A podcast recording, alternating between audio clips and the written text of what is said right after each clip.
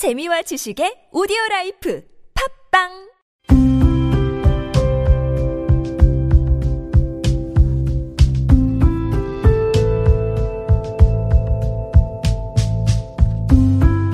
칼럼을 읽어드립니다.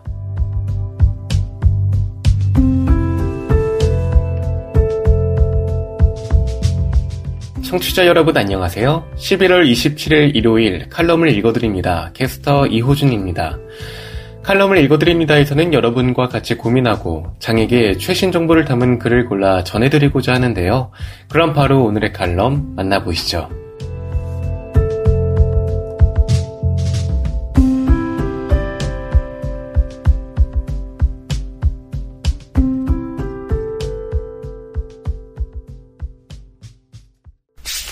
에이블뉴스 자취방 이야기 17 이젠 내가 안 가봐도 되겠지? 칼럼니스트 정현석 귀하는 코로나 바이러스 감염증 19로 확진되셨으므로 감염병 예방법 제41조 및 제43조 등에 따른 격리 대상임을 통지합니다. 또한 귀하의 동거인이 10일간 준수하여야 할 권고사항을 함께 안내해 드리오니 동거인에게 본 문자를 공유하여 주시기 바랍니다. 기침과 목에 통증이 찾아와 혹시나 하는 마음에 받은 코로나 검사에서 양성 판정을 받게 된 당황스러움은 생각보다 컸다. 그동안 자취방에서의 식사는 아침이나 저녁 한 끼만 먹는 날이 많았고 청소, 빨래 등 집안일을 하다가 막히는 부분이 있을 때 도움을 요청하면 찾아와 주는 지인들도 있었기에 큰 걱정 없이 지내고 있었지만 당분간은 격리 기간이 끝난 이후에도 누군가를 집으로 부르기도 방문하기도 어려울 것 같았다. 그동안 단단하다고 느끼던 독립생활의 버팀목들이 하루아침에 사라진 느낌으로 혼자만의 시간 동안 무엇을 하며 지내야 할지를 고민했다. 아무도 올 수 없고 확진자인 내가 밖으로 나갈 수도 없는 상황에서 격리 기간을 진정한 독립의 시간으로 삼기로 했다. 현실적인 과제 중 으뜸은 식사였다. 갑작스럽게 양성 판정을 받았기에 본가에서 받은 반찬도 없었고 배달료도 부담스러우니 직접 만들어 먹기로 했다. 그리고 다음날 출근에 대한 부담도 없으니 그동안 먹고 싶었지만 만드는 방법을 모르거나 시간이 많이 걸려 포기했던 음식들 위주로 만들어 보면 더 좋을 것 같았다. 냉장고에 있는 재료들을 찾아 만들 수 있는 음식을 확인해 보고 조리법은 유튜브와 인터넷을 참고 후에 조리에 들어갔다.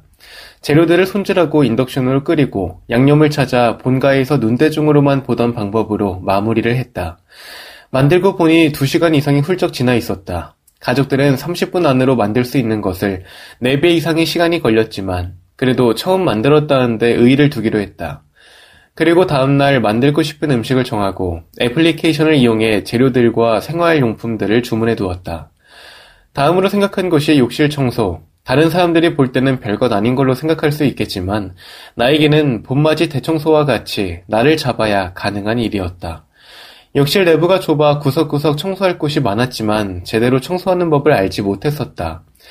식구들과 같이 살 때는 욕실 청소에 내가 나설 필요도 없었다. 몸이 불편한 아들이 이곳저곳을 보는 게 불편하고 위험하게 보이셨으리라. 그러나 자취방에 온 이상 누구도 대신해 줄 수 없고 해달라고 이야기할 수도 없는 일이었다. 더군다나 시간도 많았다. 어디서부터 시작해야 할지 몰라 안부를 핑계로 본가에 전화를 걸었으나 돌아온 대답은 너는 지금 환자다. 제 컨디션도 아닌데 그러다 다치면 큰일 난다 였다. 코로나로 처방받은 약을 먹고 잠이 드는 경우가 많았기에 실제로 욕실 청소를 시작한 것은 확진 후 4일이 지나서였다. 역시 휴대폰 검색으로 찾은 동영상들을 보며 느리지만 천천히 움직였다. 낮에 시작한 욕실 청소를 끝냈을 때는 저녁 뉴스가 시작될 무렵이었지만 그래도 어려운 숙제 하나를 마무리한 것 같았다. 가족과 떨어져 지낸 이후 하수구가 막힌다거나 하는 등의 이유로 가족들에게 도와달라고 부탁해야 할지 걱정이 많았지만 이제는 그렇게 하지 않아도 되었다. 남의 이야기인 줄 알았다가 직접 겪어보는 입장에서의 코로나19는 상당히 아팠고 고통스러웠다.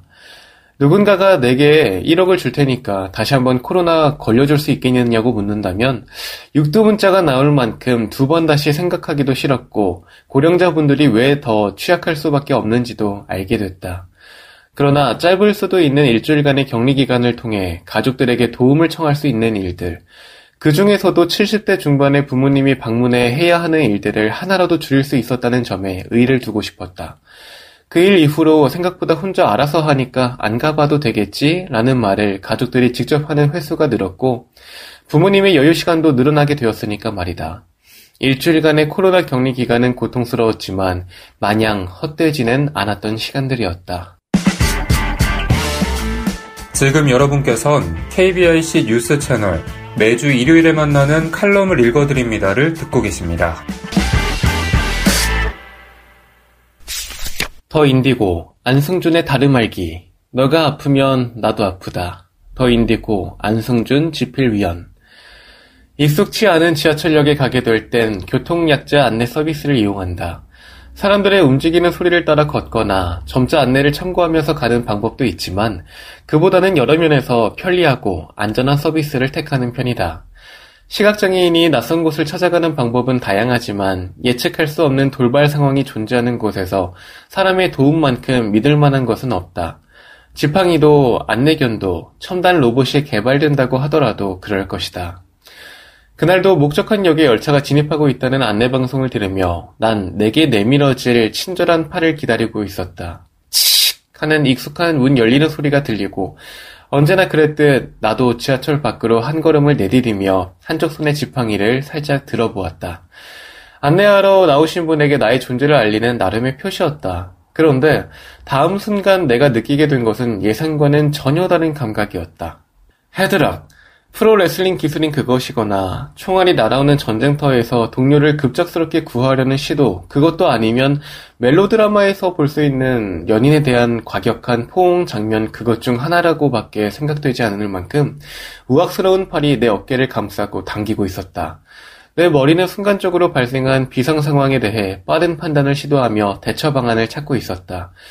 주변의 차분한 소리로 보아 이곳은 전쟁이나 화재 같은 위급 상황이 발생하지는 않았으므로 이 손길은 나를 구조하려는 목적은 아니다. 내게 이런 과격한 스킨십을 시도할 만한 상대가 여기에서 갑작스럽게 나타날 일도 없으므로 이것은 로맨틱한 상황일 리도 없다. 그렇다면 이 무슨 연유인지는 모르겠으나 나에 대한 공격 시도일 가능성이 높았다. 왜 이러시는 거죠? 단호하게 의사 표현을 하며 나보다 한 뼘쯤은 커 보이는 상대를 뿌리쳤다. 아, 지하철 직원입니다. 뒤쪽에 내리려고 하는 분들이 많아서요. 상대의 반응은 날 더 황당하게 만들었다. 지하철 역사가 복잡한 것은 뭐 하루 이틀 일도 아니고, 나 또한 그런 장면을 한두 번 겪은 사람은 아니었으므로, 나름의 움직임으로 앞으로 몇 걸음을 걸어가며 인파에 방해가 되지 않으려는 몸짓을 보이고 있었다. 보이지 않는 눈이 혹시 현장의 판단을 잘못하였을 수도 있었겠으나, 그렇다고 하여도 난 의사 판단이 가능한 상태였으므로 앞으로 몇 걸음 더 오셔야 할 것 같습니다. 라는 말을 건네거나 저를 잡으시죠. 라며 팔 한쪽을 건네주면 해결될 일이었다. 물론 세상에는 상식적 예상을 벗어나는 천재지변이 존재하긴 하지만 그리고 그 위험도를 느끼는 민감도가 사람에 따라 다르다고도 하지만 그 이후 사람들의 평온한 움직임으로 보아 그와 나 사이에 어깨를 감싸고 레슬링을 벌일 만한 급박한 사건이 발생하지 않은 것만은 분명했다. 돌 하나 굴러가는 것만 보아도 산사태를 느끼고 바닥을 구르는 이가 있는지는 모르겠으나 그가 보여준 잠깐의 행동들은 내가 걸어온 삶의 궤적으로 볼 때 상식으로 이해하기 힘든 범위에 있었다. 안내 서비스에 동원되는 직원분들은 시각장애 관련 전문가도 아니고 사회복지나 특수교육 현장에서 근무하는 것도 아니기에 안내법을 정확히 알고 있거나 장애 유형별 에티켓에 대한 지식도 서투르다는 것쯤은 서로가 이해할 수 있는 부분이다. 나는 완벽하거나 완전하지 못한 도움이라 하더라도 나 혼자 출구를 찾거나 환승하는 것에 비해 안내받는 것이 얼마나 큰 도움이 되는지를 알기에 그분들의 노고에 감사함을 느낀다. 안내 방법이야 그 자리에서 조금의 대화로 수정할 수 있고 약간의 부딪힘이나 불편함은 의도한 바가 아니므로 이해할 수 있지만 그것은 상식 안에 있을 때 가능하다. 지진이나 전쟁이 발생하지 않은 지하철 역사에서 어떤 선한 의도라 하더라도 헤드럭을 거는 것은 시도하지도 허용되지도 않는 일이다. 그것은 입장을 반대로 생각하기만 하면 바로 이해할 수 있는 너무도 간단한 상식이다. 내가 지나는 이를 때리지 않는 것은 누군가 나를 때리면 아프기 때문이고 모르는 이를 잡아당겨서 끌지 않는 이유 또한 누군가 나에게 그렇게 하면 기분이 상한다는 것을 알기 때문이다. 장애를 가진 사람들에게 베푸는 도움도 그런 상식을 절대로 벗어나지 않는다. 사람들이 나를 강제로 끌어다가 노약자석에 앉힐 수 없는 것은 나 아닌 누구에게도 그런 시도를 하지 않기 때문이다.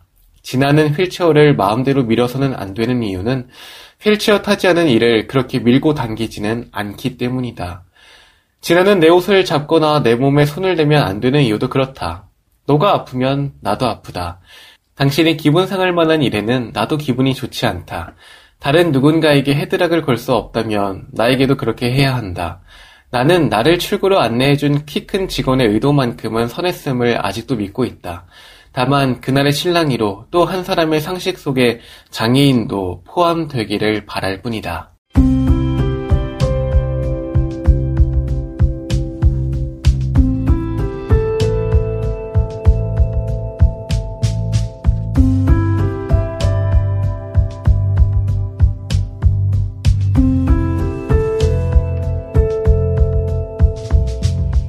11월 27일 일요일 칼럼을 읽어드립니다. 오늘 준비한 소식은 여기까지입니다. 지금까지 제작의 이창훈, 진행의 이호준이었습니다. 끝까지 청취해주셔서 고맙습니다.